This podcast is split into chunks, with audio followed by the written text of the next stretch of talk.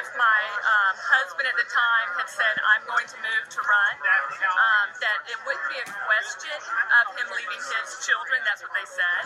Um, it just wouldn't have been. Uh, my daughter's 18. She's getting ready to go to state, and she said that they know I was an adult.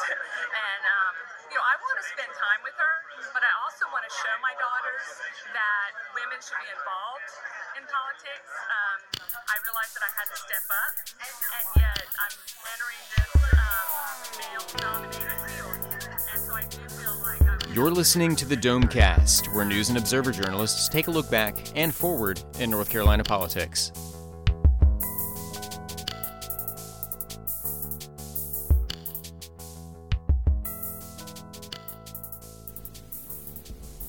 Hello and welcome to this week's edition of Domecast. I'm Colin Campbell from The Insider, here with Will Doran and Andy Specht of the News and Observer. And we've had a quiet couple weeks in North Carolina politics with the legislature out of town, but we're slowly ramping up towards uh, the November elections and all the uh, festivities that come along with that. So we'll uh, talk about some of the campaign finance issues um, as well as some other happenings in and around uh, North Carolina politics in the wake of the legislative session uh, this last couple weeks in this month of July. Uh, so let's start out on the campaign finance front. Uh, we're starting to get in uh, second quarter campaign finance reports from both political parties and the individual uh, campaigns as far as how much they're managing to raise uh, thus far. Uh, Andy, you've been going through tons and tons of these reports to try to see who's ahead and what are you finding? That's right. The well, the big news, the headline this week was that Democrats raised a record 5.8 million uh, dollars uh, after quarter two, halfway through the year, which is more than they've ever had for a midterm election. Um, elsewhere, uh, and so the Democrats, uh, this is news new for them because they've rarely had a sitting governor like Roy Cooper to work with them and help fundraise and go and hold events and things like this. Um, so they have it in one big pot. Uh, the Republican Party had, only has about 1.3 million on hand. However, uh, legislative leaders like uh, Phil Berger and Tim Moore are expected to sort of carry the rest of the Republican Party through their own respective uh, campaign finance committees. Berger has 1.6 million. That's more than the the party has. Um, so uh, the reports are still trickling in, but there are several races where Democrats have outraised Republican incumbents uh, by a lot. Uh, for for instance, uh, Sam Searcy uh, has about oh gosh three hundred thousand dollars more than Tamara Barringer over in um, Cary. I forget what district number that is, but he's outraised her. He loaned himself a lot of money in that case too. But then there's Mac Paul in Raleigh. He's a Democrat running against Johnny Mac Alexander, who's seen as a more moderate uh, Republican. Mac Paul has three hundred thousand dollars on hand, and Johnny Mac Alexander only has uh, thirty-six thousand. And so those are expected uh, to be tight races. You know, that's these urban areas are, or should I say, suburban, uh, are where Republicans are most vulnerable, and it seems they're already falling behind uh, at least in those cases. Um, people like Chris Malone seems to be, uh, uh, well, there's some races where we're waiting for uh, reports to come in. Malone has uh, $63,000 on hand. He's from Wake Forest. Terence Everitt, his opponent, his Democratic opponent, his uh, file isn't uploaded yet. So there's a lot that still needs to be combed through. Um, but uh, it seems like Democrats have reasons to be optimistic. Uh, even on the coast, we have people like Bobby Hanig. He's a Republican. He beat Beverly Boswell. Uh, he has he is seven thousand dollars in debt after his race against her and after a quarter two, whereas his Democratic opponent, Tess Judge, has seventy-seven thousand dollars. So um, you know, they're hoping to break the supermajority, the Democrats are, and there are several races where they're way ahead already, and that's good news for them. And I believe the Democrats need six seats to flip in the in the House, right? Six in the Senate, four in the House. Okay, gotcha. So with uh, and you know, obviously, a lot of the seats aren't going to be particularly competitive. There's probably only going to be a, a handful, maybe a dozen or so that are competitive, but uh, so th- those will be the ones to to really keep an eye on. The, the Republican who's doing the best so far, I would say, is Nelson Dollar. He has two hundred thousand dollars. He's from Cary. He's a key budget writer for the Republicans. He has two hundred thousand dollars, and his opponent, Julie von Haefen, I hope I'm pronouncing that right. Uh, she has eighty-six thousand dollars. So he has a, a, a lot more than she does. Although she raised more than him in quarter two. She raised uh, seventy grand, whereas he raised uh, thirty-eight. But then again, you know, he's been there a long time. He has money le- left over. He didn't need to raise as much. as Yeah, she- and she had gotten, I think, a late start because um, the districts were kind of uh, in flux at the last minute, and eventually they were changed in a way that uh, the people who initially thought they were going to run against uh, him, and I think including uh, one of the county commissioners, uh, ended up not being in the district, so they had to find another candidate who could uh, jump in there and, and take on Nelson Dollar. So that's sort of at play there. But yeah, it is interesting overall. Um, typically you see incumbents do better in fundraising just because they're able to access some of the PAC money uh, from the, the various groups that are trying to uh, gain some influence around the legislature. Um, and I think with the, a lot of the grassroots fundraising mechanisms we've seen uh, from some of the, the Democrats this year, that uh, paradigm seems to be shifting a little bit. Um, it'll be interesting what the picture looks like when all of the reports are in. We're still waiting on some, and um, we may find some other races where Republicans are ahead. Uh, and of course, all of this discounts the uh, role of uh, any dark money groups that jump into these races. Um, you know, it doesn't take a whole lot for uh, some group that uh, is set up so that they don't have to disclose their finances to raise a ton of money and drop some ads that either um, sort of target specific races or, or just sort of overall create some sort of message that goes statewide about what a particular party uh, has accomplished or not accomplished. So we'll see if any of that happens as we get uh, closer to the election. Yeah, the, we've we're already seeing some uh, some outside spending ads. I saw an ad the other day from the NCAE, the teachers group, against Nelson Dollar. Um, so even though that's not something that's going to show up in his opponent's fundraising numbers, that's still something that's helping out the the Democrats in that race. Yep. Um, and uh, we're also seeing a fair amount of activity on the campaign finance front. Um, we saw some complaints this week uh, about different uh, aspects of uh, people's campaign disclosures. Um, I'm working on a story now about uh, Linda Coleman's campaign. Uh, apparently, has not filed a federal uh, disclosure required of candidates for Congress. Looks like she's the only congressional candidate so far who ha- hasn't yet done so, um, and we'll see how that uh, shakes out. Have yet to hear back from her campaign as to whether they are filing the form, but the Wake County GOP is uh, highlighting this as a sign that uh, her campaign uh, isn't uh, being as, as transparent as uh, they think she should be. Uh, we also had complaints this week about this political action committee called Our Shot, which has some ties to State Representative Greg Meyer. It's been rec- helping recruit and um, back some Democratic candidates for, the, I think, mostly the House. Um, and the complaint from the NCGOP uh, references a contribution of a few thousand dollars that they made to Daryl Moss, who's a Democrat uh, running for a House seat up in Granville County. Um, and that uh, donation was dated during the legislative session, which is something that typically uh, different types of political action committees are not supposed to be doing during session. Um, it's a law that uh, I think was sort of created to make sure that if you're a political action committee for a drug company and there's a bill that the drug company wants, you're not handing out checks the day of the vote or something uh, to people's campaigns. Um, so the issue here is whether uh, our shot has um, immunity from that because they don't do any lobbying. They're not tied to a group that does lobbying.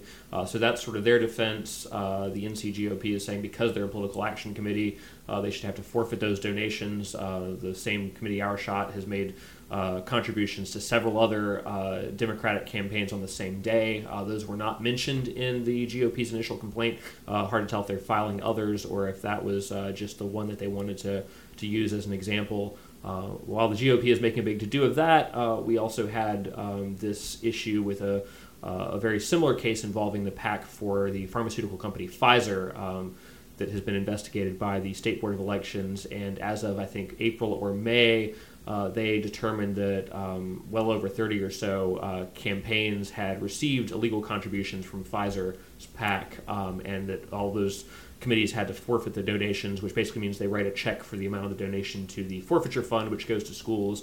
Uh, the original um, donor of the money also has to pay a uh, fine equal to the money they were giving out. Um, and uh, in this case, Pfizer had given illegal contributions to pretty much everybody important uh, Attorney General Josh Stein's campaign, Governor Roy Cooper's campaign, uh, the legislative leaders uh, of both parties, uh, Dan Blue and Darren Jackson on the Democratic side, uh, Phil Berger and Tim Moore on the Republican side. Um, most of those have forfeitures and fines have now been paid.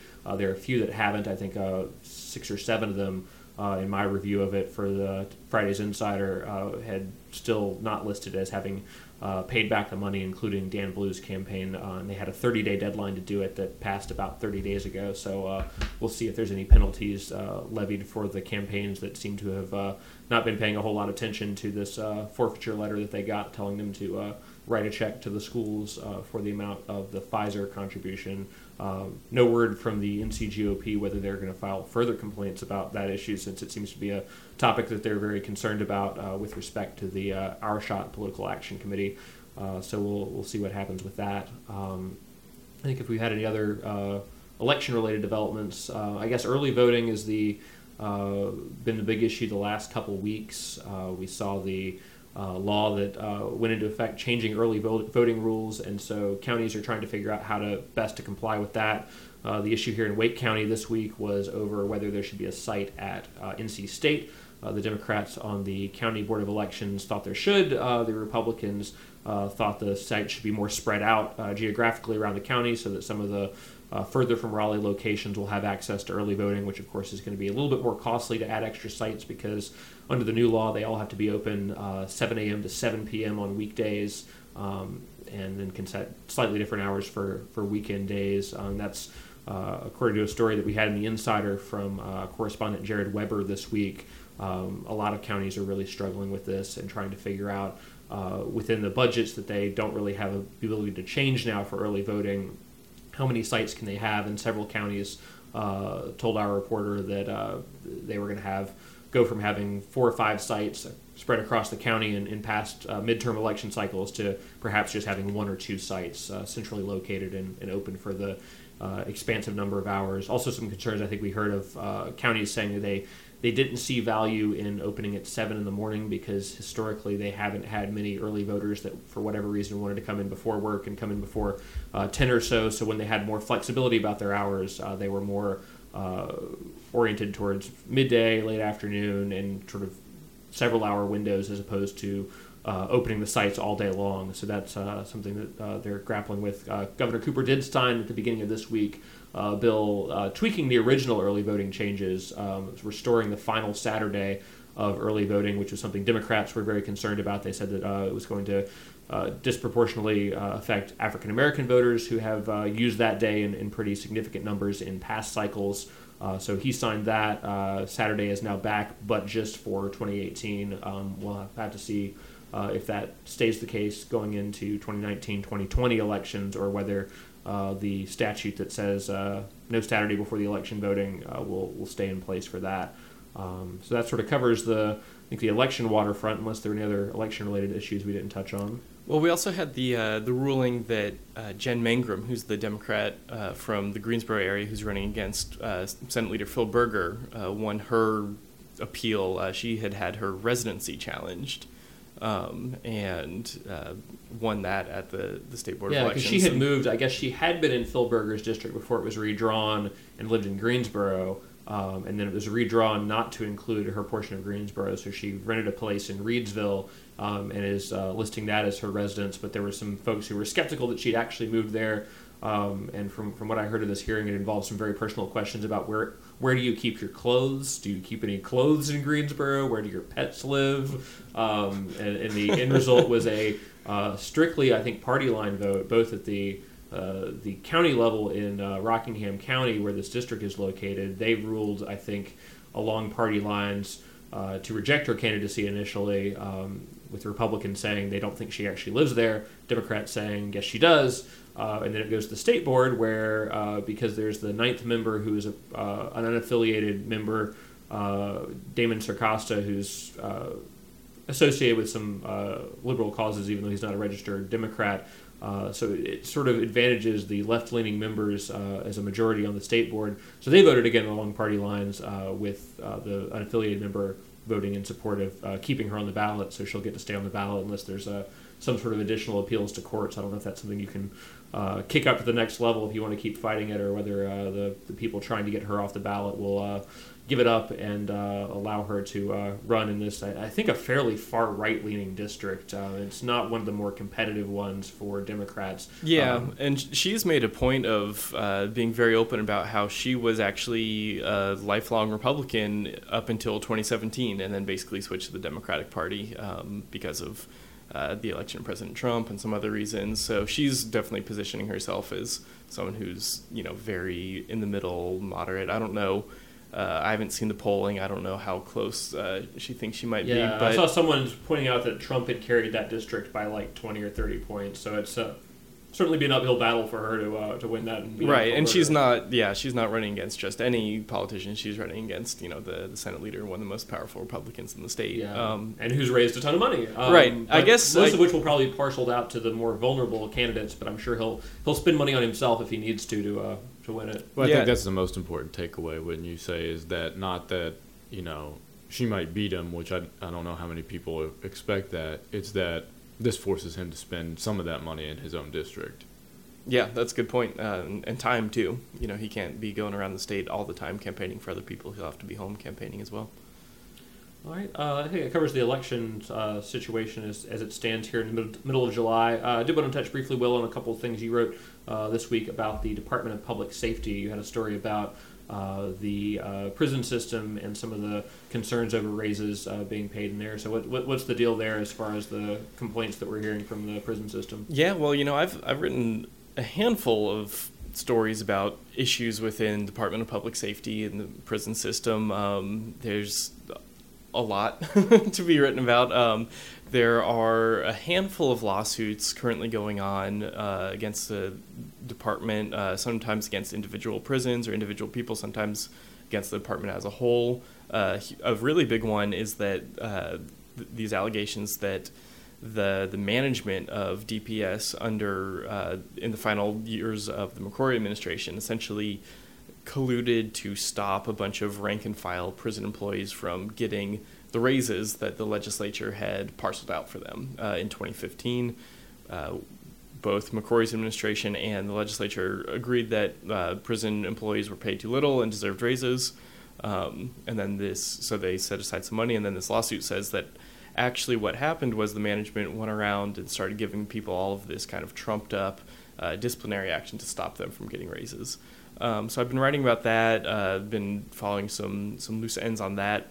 And this week, and if any listeners have any other tips they want to send my way on that, I always appreciate it. Um, we also had um, uh, on Thursday, Thursday evening, really, um, the uh, Trump administration, Department of Justice announced that it had reached a settlement with the state over uh, the mishandling of prescription pills and other controlled substances at Central Prison, which is where uh, death row is here in North Carolina, and also uh, the, the, women's prison that's next door to Central Prison.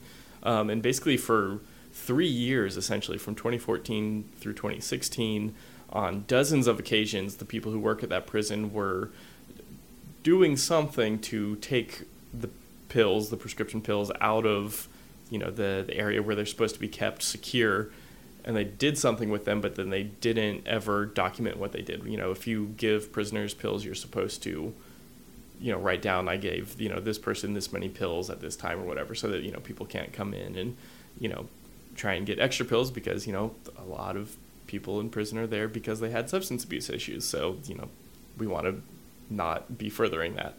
Um, but dozens of occasions this didn't happen, and the feds say that they couldn't ever find any solid evidence that this was just the prison guards uh, stealing these pills for themselves, or maybe taking them to illicitly sell to other inmates, or any any sort of crime. There are no charges associated with this, but they also noted that they couldn't really find any evidence because there's no paperwork of where it went. Um, and the state um, as you might imagine, was very interested in just kind of nipping this investigation in the bud. And so we agreed to pay a $200,000 fine to end it um, instead of challenging it when there could have been a lot more discovery going on. And uh, we actually could have ended up paying a much larger fine, about $900,000. But uh, just a good reminder that, you know, whenever state employees uh, screw up on the job and you know do something they're not supposed to do, even if it seems kind of minor, like you know not filling out paperwork, uh, it's still us taxpayers who are on the hook, and in in this case, you know,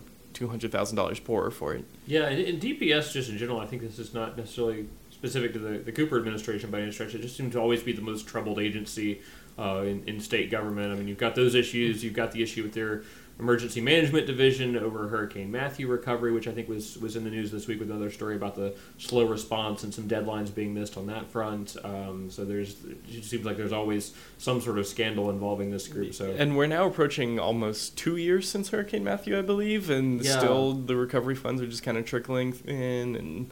Um, uh, but yeah, and well, on that, uh, you know, I should note with this this prison thing, uh, Cooper's DPS secretary Erik Hooks uh, came out with a statement after I called them about this and said, "Oh well, you know, this was all before my time, and you know, it was it was screwed up basically under the McCrory administration, and now I am going in and doing all these things to fix it, implement better training, better oversight, things like that. So they're trying to get out in front of it. Uh, we'll see."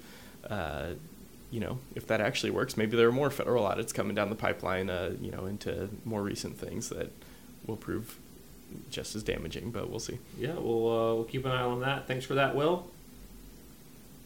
And we'll be back in just a moment with uh, everybody's favorite segment, Headliner of the Week. Stay with us.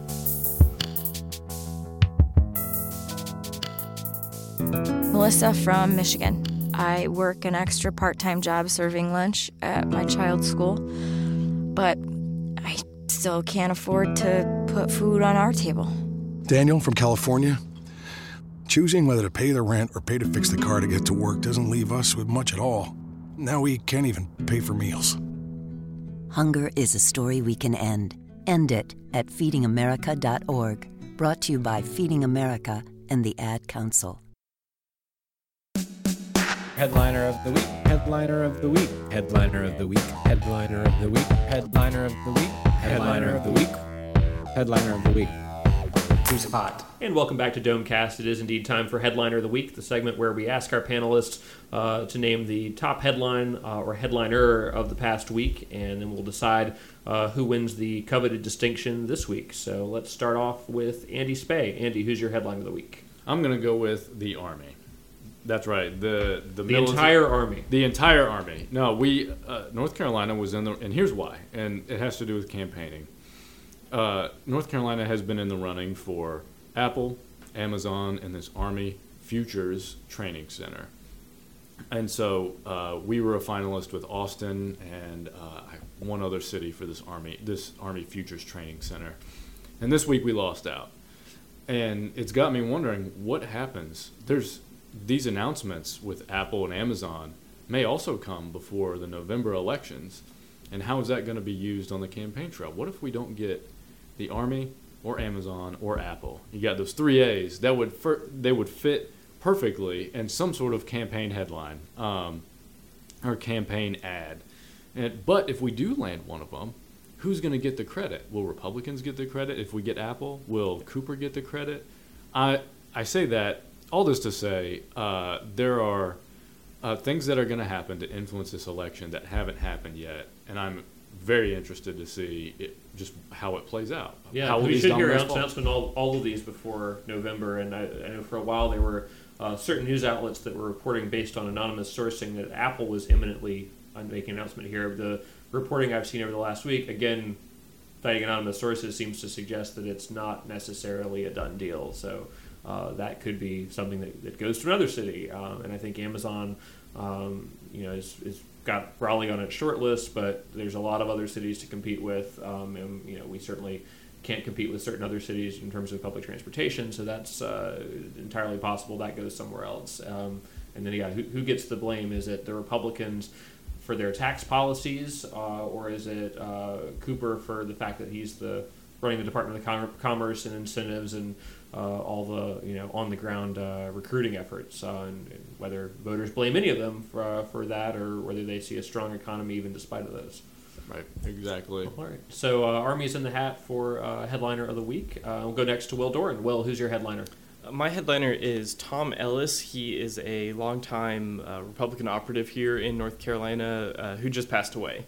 Um, he was 97, and uh, he's not a name that a lot of people outside of you know very insidery political circles are going to recognize. But he uh, was one of the probably most influential uh, conservatives in the state uh, throughout the the late 70s, the 80s, into the 90s. He ran a lot of Jesse Helms campaigns, a lot of campaigns for other people. He uh, had a bunch of outside groups, uh, kind of, you know, before super PACs were a big thing that everyone knew about. You know, he was kind of one of the, the first to, to really get into that and uh, really worked with this, this whole generation of uh, up and coming conservatives in, in the state. Re- I mean, really, you know, ev- almost everyone who's a, a major conservative politician or operative in North Carolina was somehow associated with Jesse Helms over his very, very long career in Congress. Um, but he was, uh, Ellis was the guy who got him to Congress in the first place. Uh, he beat uh, uh Nick Galifianakis, who is the uncle of Zach Galifianakis, uh, for a seat in Congress in the 70s and stayed there for many decades afterwards. Yeah, and I saw on uh, Twitter last night Dallas Woodhouse of the NCGOP was actually crediting Ellis with having – had a pretty big role in uh, organizing uh, Reagan's 76 campaign in North Carolina, which Dallas says uh, had a big uh, thing to do with uh, the fact that uh, Reagan was able to carry North Carolina or succeed in, in, North Carolina on some level in, in, 1980 and ultimately become president. So, sort of the definitely a key man behind the curtain sort of figure for Jesse Helms and, and a lot of other Republicans in decades past, but uh, made it all the way to, to 97 uh, before uh, passing away this week. All right, so the, we've got uh, we got the Army and we've got uh, Tom Ellis in the hat, and uh, as important as the Army is, I hate to give any sort of award to an entity that chooses to snub our fair state. So I think this week, just given the role of key figures who you never hear about. Um, in uh, state politics through the years, through the decades. Uh, I think Tom Ellis uh, uh deserves the, the, mantle of headliner of the week uh, this week upon his passing. So uh, we'll, we'll, give it to that and give it to Will. All right, uh, I think that covers it for this week's uh, edition of Domecast. Thanks so much for listening. I'm Colin Campbell from The Insider. We will talk to you again next week. You've been listening to the Domecast, a production of the News and Observer and the Insider State Government News Service.